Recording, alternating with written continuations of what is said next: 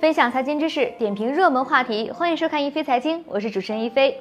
八月九号，市场上的一则消息让中国地产行业呢是躁动起来了。说的是啊，工商银行和农业银行上海分行将会下调首套房贷利率，由原先的九五折呢降到了九折。第二天上午，有媒体联系两家银行确认了这个消息是真的，引发了股市开盘之后地产股集体走高。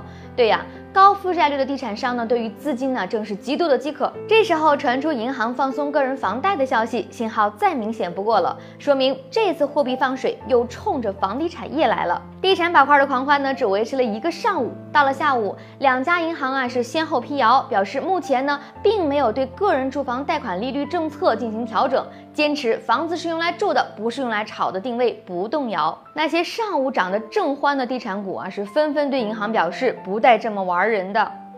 两家堂堂国有大银行在这件事上给人感觉这么拧巴，甚至是有点人格分裂。背后的原因呢，还是回到那个老话题：新增的流动性到底要流到哪里去？此前的中央政治局会议上提出，要把好货币的总闸门，保持流动性的合理宽裕。结合六月份以来央行的货币市场操作，我们现在可以得出一个基本的结论，那就是今年下半年市场流动性不会太紧张。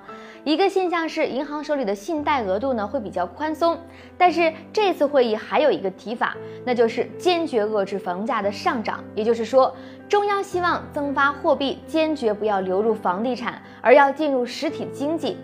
但是银行呢是市场主体，他们当然希望每一笔放出去的贷款利率高，而且呢风险小，形成坏账的概率低。个人房贷呢其实就是这样的一个业务。银行呢在手里资金宽裕的时候，适当降低个人房贷利率完全可以理解。不过在当前大背景下，银行呢也要响应中央的号召，降低个人房贷利率其实就是一种变相的给房地产业输血，与中央的精神相悖。所以呢，才有了这次工行和建行房房贷利率九折一日游的乌龙事件。回顾历次央行大规模的货币放水，都是希望资金呢能够进入实体经济，毕竟实体经济发展呢才是国家经济增长的根本。但是最近几年越来越明显的一个趋势是，新增的货币呢大部分都流入了房地产行业，或者呢在金融系统里空转。这不但无助于实体经济的发展，也让金融和地产行业的泡沫是越吹越大。如今呢，又到了央行向市场注入流动性的周期。